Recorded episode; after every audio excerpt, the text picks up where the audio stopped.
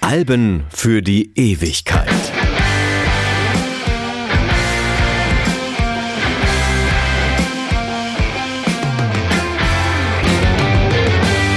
Hallo, ich bin Stefan Kleiber und The Clash zertrümmern keine Musikinstrumente, jedenfalls nicht auf der Bühne. Warum nicht, könnte man fragen. Im Punk macht man das doch so, aber es ist eben nicht ihr Stil. Und Paul Simonon hat es, soweit sich das rekonstruieren lässt, auch nur dieses eine Mal gemacht. Am 21. September 1979.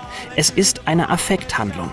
Simonon ist schon den ganzen Abend lang unzufrieden. Er weiß selbst nicht genau warum. Möglicherweise, weil der Veranstalter aus dem Auftritt im New Yorker Palladium ein Sitzkonzert gemacht und so eine beträchtliche Lücke zwischen Band und Publikum geschaffen hat. Möglich auch, dass The Clash gedanklich noch nicht ganz bei ihrem zweiten USA-Besuch angekommen sind. Jedenfalls greift Simonon gegen Ende des Konzerts zu seinem Fender Precision Bass und schmettert ihn nieder. Er hat zwei davon, bereut es später aber trotzdem, denn dieser hier klingt besser. Teile fliegen. Die Fotografin Penny Smith kann gerade noch in der Bewegung den Auslöser drücken, während sie sich in Sicherheit bringt. Was sie nicht weiß, sie hat gerade das vielleicht berühmteste Coverfoto der Rockgeschichte geschossen für das vielleicht berühmteste Album der Rockgeschichte, London Calling. London calling to the zombies of death. Quit holding out and draw another breath. London calling and I don't wanna shout. But while we were talking, I saw you nodding out. London calling, see we ain't got no hide except for that one the yellowy eyes. The ice is coming, the sun's zooming in, engines stop running, the wheat is going big, a nuclear error. But I have no fear, cause London is drowning. I, I live by the river. Natürlich nervt es Penny Smith, dass sie immer nur auf dieses eine Foto angesprochen wird, zumal es ihr nicht mal sonderlich gut gefällt, weil es eben unscharf ist. Heute ist ihr natürlich klar, dass genau das die Bildaussage des Motivs so universell macht. Eine Momentaufnahme in ihrer ganzen Dynamik. Der Entwurf mit der grünen und rosafarbenen Schrift stammt von Zeichner Ray Laurie und sieht fast genauso aus wie das Debütalbum von Elvis Presley, mit einem entscheidenden Unterschied. Der King of Rock'n'Roll hält sein Instrument aufrecht. Paul Simonon wirft es zu Boden. Das ist die Symbolik. Von Elvis kommt 1956 das erste Rockalbum aller Zeiten. London Calling soll das letzte werden. The Clash können natürlich unmöglich wissen, dass ihr Plan aufgehen, dass also ihr drittes Album tatsächlich ein Kapitel in der Musikgeschichte beenden wird.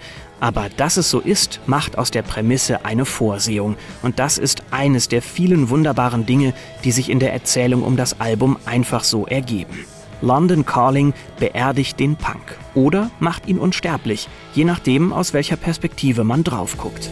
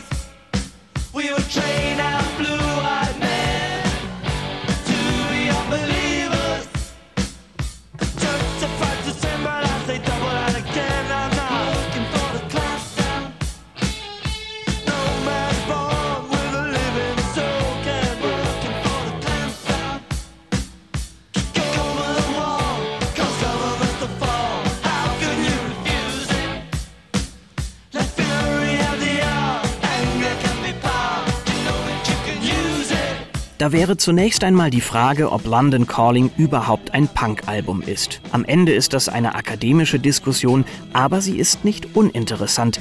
Man kann sagen, ein Genre muss sich erschließen, wenn man sich die Musik anhört. Das hieße, dass London Calling sehr vieles ist, jedenfalls aber nicht Punk oder Punkrock. Die meisten Kompositionen gehen von Gitarrist Mick Jones aus und die Band baut in diese Songs so ziemlich alles ein, was sie in jüngerer Vergangenheit so aufgesaugt hat, vor allem aber nicht nur auf ihrer ersten Konzertreise durch die Staaten im Frühjahr 79. Jazz, Rockabilly, Ska, Hard Rock. Ein so reichhaltiger und unerwarteter Stilmix ist in der Popkultur ohnehin selten. Dass er ausgerechnet von The Clash kommt, ist eine Sensation brüstet sich Punk doch damit, dass Können dort ein Ausschlusskriterium ist. Mick Jones entlarvt den Widerspruch der Bewegung. Punk möchte Befreiungsschlag sein, angeblich ist alles erlaubt, und doch wittert ein Teil der Szene wieder einmal Verrat, weil eine Band den Mainstream zitiert und mehr als drei Akkorde spielt. Alles andere ist The Clash als Ausdrucksmittel zu limitiert geworden. Der Song Rudy Can't Fail allein vereint Elemente von Reggae, Soul, Pop und noch einige mehr.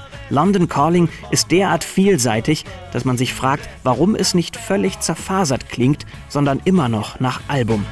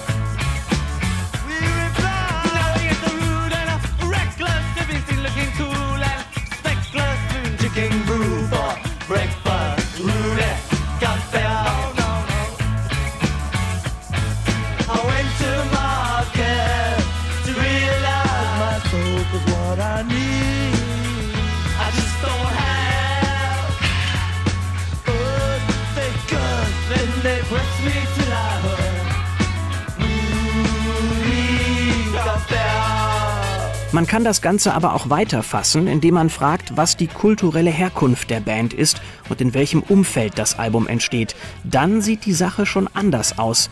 Punk hat als Gegenkultur zwar keine politischen Antworten, hält das aber auch nicht für nötig und weiß genau, wogegen er sich auflehnt. Denn England geht es schlecht Mitte der 70er Jahre. Rezession, Inflation und Arbeitslosigkeit führen bei der jungen Generation zur allgemeinen Ablehnung des gesellschaftlichen Status quo. Dazu gehört natürlich auch die etablierte Musikszene. The Clash sind auf der Insel zusammen mit den Sex Pistols Punkrocker der ersten Stunde. Und diese Nähe zur Szene wird aus ihren Songs nie ganz verschwinden. Auch dann nicht, als die Bewegung in London schon langsam wieder zerfällt. Dazu passt, dass auch die Band das Düstere und Verzweifelte ihrer beiden früheren Alben etwas zurückgenommen hat.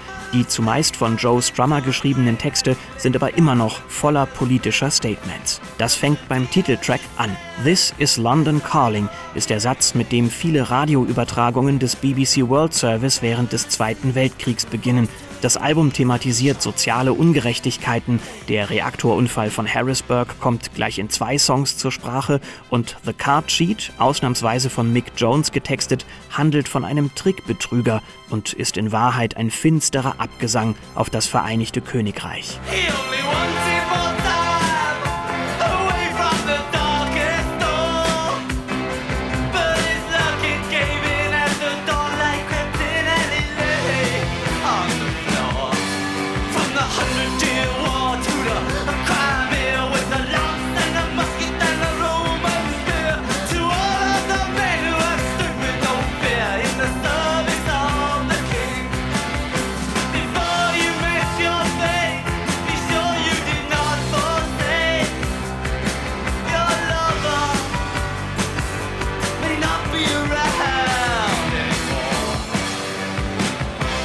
Ausverkauf, wenn man ihn The Clash denn wirklich zum Vorwurf machen will, beginnt in Wirklichkeit schon viel früher. Am 25. Januar 1977 unterzeichnet die Band einen Plattenvertrag bei CBS. Die Bandgründung ist zu diesem Zeitpunkt nicht mal ein Jahr her und ein Album gibt es auch noch nicht. Der einzige Grund, warum CBS Interesse zeigt, ist der Plan, den Punkrock kommerziell auszuschlachten. Die Major-Labels haben das Potenzial der Jugendkultur erkannt und wollen ein Stück vom Kuchen. Für The Clash ist der Vertragsabschluss eine existenzielle Frage. Sie sind froh, dass sie sich zumindest vorerst keine Gedanken darüber machen müssen, wie sie morgen ihr Essen bezahlen sollen. Die Fans vertreten mehrheitlich die Auffassung, dass es zu dieser Unterschrift niemals hätte kommen dürfen. Sie sollen Recht behalten. Mark Perry vom Londoner Szeneblatt Sniffin Glue wird es in einem berühmten Zitat so ausdrücken: Punk died the day the Clash signed to CBS. Solange es sie noch gibt, werden sie ständig neue Konflikte mit ihrem Label austragen. Der Disput ist weltberühmt und in der Musiklandschaft vielfach aufgegriffen. Auf der einen Seite eine Band, die jetzt ihren Fans beweisen muss, dass sie nicht ihre Seele verkauft hat und sich aus Prinzip dauerhaft mit CBS anlegen muss. Auf der anderen Seite ein Label, das die Szenekultur nicht versteht und glaubt, die Musiker erziehen zu können. Und das am längeren Hebel sitzt, weil es über das Geld verfügt. The Clash hätten es wissen können, zumal einige ihrer Songs zeigen, dass sie an sich gute Beobachter der Musikwelt sind.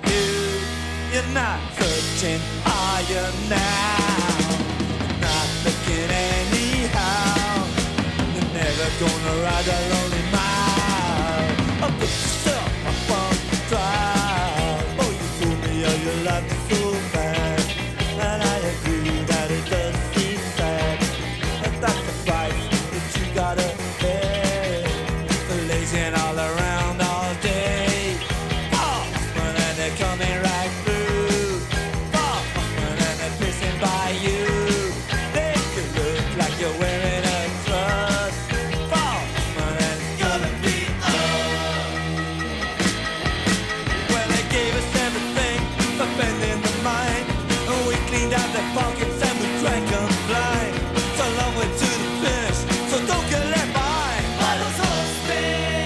Der Vertrag mit CBS ist nicht weniger als eine Katastrophe. Er regelt sinngemäß, dass die Band für praktisch alle Ausgaben in Vorleistung gehen muss. Die finanziellen Probleme lassen sich so auf lange Sicht natürlich nicht lösen.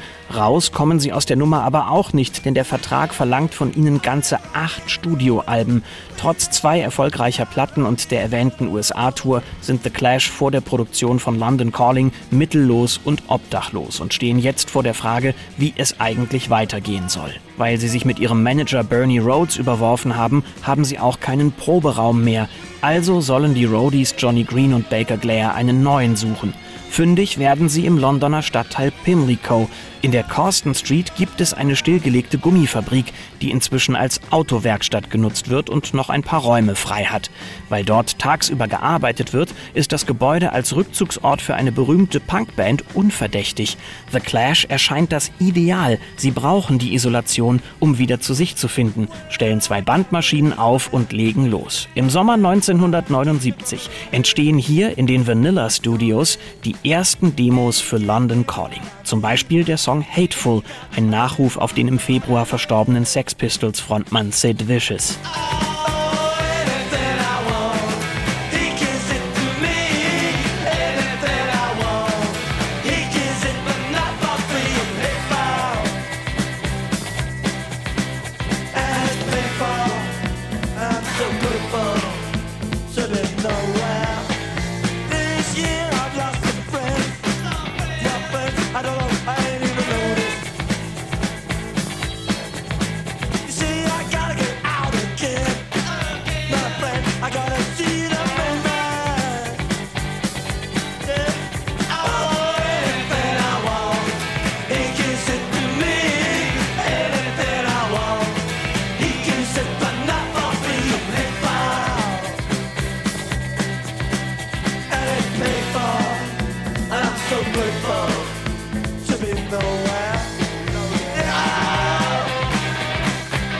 Die Demoaufnahmen, die sogenannten Vanilla Tapes, sind für The Clash-Fans so etwas wie der heilige Gral unter den Band-Artefakten, denn sie gelten lange Zeit als verschollen. Johnny Green soll die Demos auf Kassette überspielt eigentlich zu Guy Stevens bringen, dem Mann, den die Band als Produzent für ihr neues Album auserkoren hat.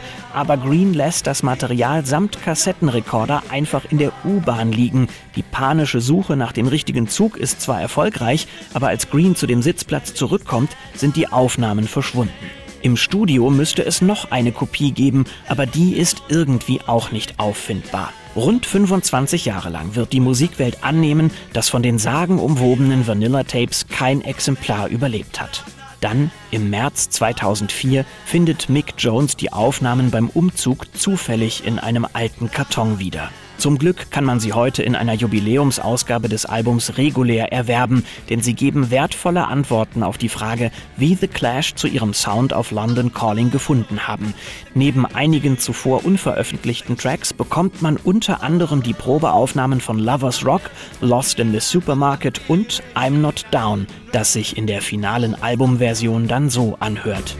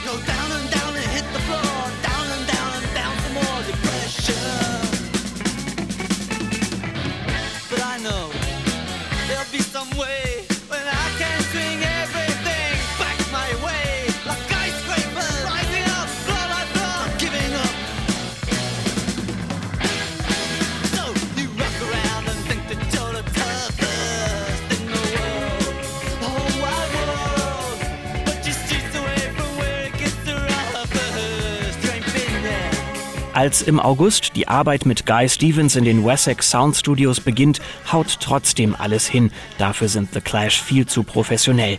Die Aufnahmen aus dem Proberaum brauchen sie nicht unbedingt und Guy Stevens braucht sie schon gar nicht. Mit ihm hat sich die Band für einen Produzenten am Rande des Wahnsinns entschieden, der schon damals mit ausgeprägten Alkoholproblemen zu kämpfen hat. Die CBS will unbedingt jemanden mit Rang und Namen und ist völlig entsetzt, als sie von der Entscheidung erfährt. Aber Stevens ist in der Branche so etwas wie eine Legende, hat zum Beispiel mit Procol Harum und Mott the Hoople gearbeitet. Sein Beitrag zur britischen Beats- und Blueswelle der 60er ist nicht zuletzt ein Grund, warum die Wahl auf ihn fällt. Guy Stevens verhält sich über den größten Teil des Arbeitstages komplett unberechenbar. Als Joe Strummer gerade an einem Song komponiert und ihm deshalb keine Aufmerksamkeit schenkt, kippt Stevens ihm eine Flasche Rotwein ins Klavier. Die Rechnung vom Hersteller Bösendorfer über mehr als 6000 Pfund zahlt natürlich die Band. Die CBS hat schon vorher unmissverständlich klargemacht, dass sie für Schäden an der Studioausstattung nicht aufkommen wird und von denen gibt es reichlich. Stevens schlägt um sich, ringt mit Tontechnikern und bei den Aufnahmen zu Death or Glory wirft er plötzlich Stühle durch den Raum.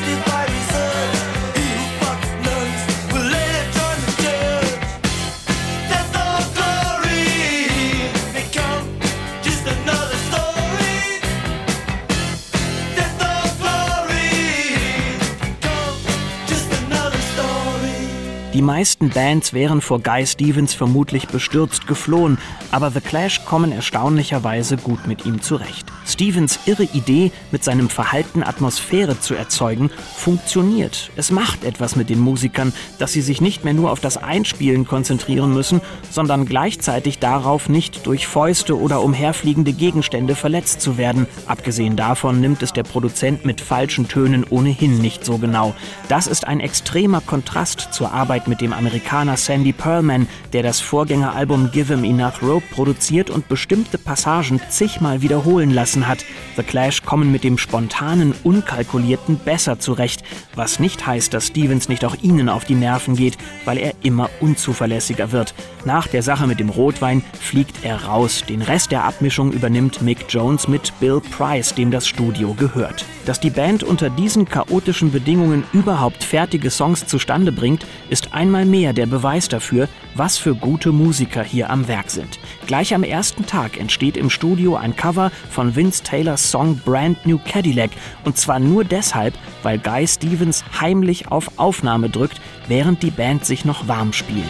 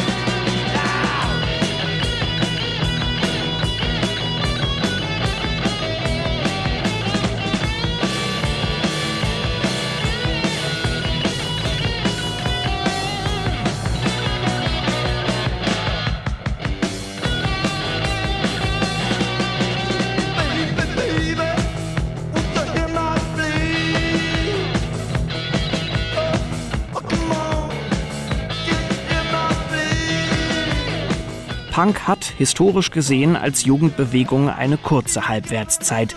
Mitte der 70er überfällt er England, nach wenigen Jahren verschwindet er fast wieder in der Versenkung. London Calling ist dafür verantwortlich, wie wir uns an ihn erinnern. Ohne dieses Album wäre Punk vielleicht nur eine Episode gewesen. So aber werden sich Größen wie Green Day, U2 und selbst Bruce Springsteen auf sie berufen, hätte es progressive Gruppen wie Bad Religion oder The Jam womöglich nie gegeben. Der Grund dafür ist, dass London Calling perfekt ist. Zum ersten Mal ist die Band mit sich im Reinen und leider auch zum letzten Mal. Sie hat Sieg und Niederlage gebraucht, um an den Punkt zu kommen, der ihr diese Songs ermöglicht hat. Doch der Zustand währt nicht lange. Den Druck von Fans und Plattenfirma im Rücken begreifen The Clash, dass sie das, was sie mit London Calling begonnen haben, weiterführen müssen, um nicht unterzugehen. Das bedeutet harte Arbeit, wie schon zuvor, die aber zunehmend schwieriger wird mit den Drogeneskapaden der Mitglieder. Sorgenkind ist vor allem Schlagzeuger Topper Haddon, der im Rausch vergisst, wie man richtig spielt. Auch der Kontostand ist noch immer ein ungelöstes Problem. Alles das belastet das Bandgefüge. Zwischen Strummer und Jones kommt es schließlich zum persönlichen Bruch. 1986 trennen sich The Clash. Vielleicht muss man es so sagen, das nonkonforme Verhalten der Punk-Attitüde kollidiert hart mit der Lage, in die sich die Band manövriert hat.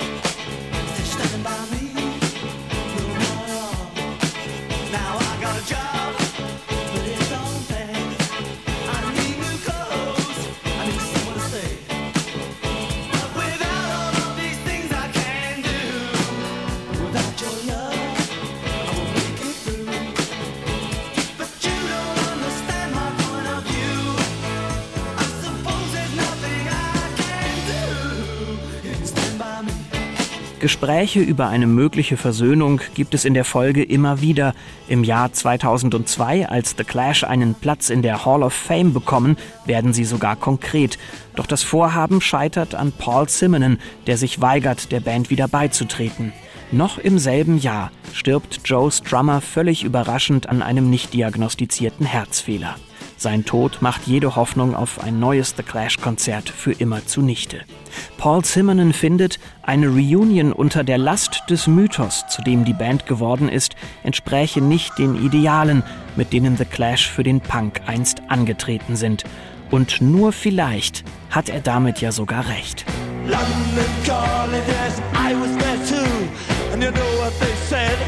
Some of it was true. London calling at the top of the dial. And after all this, won't you give me a smile?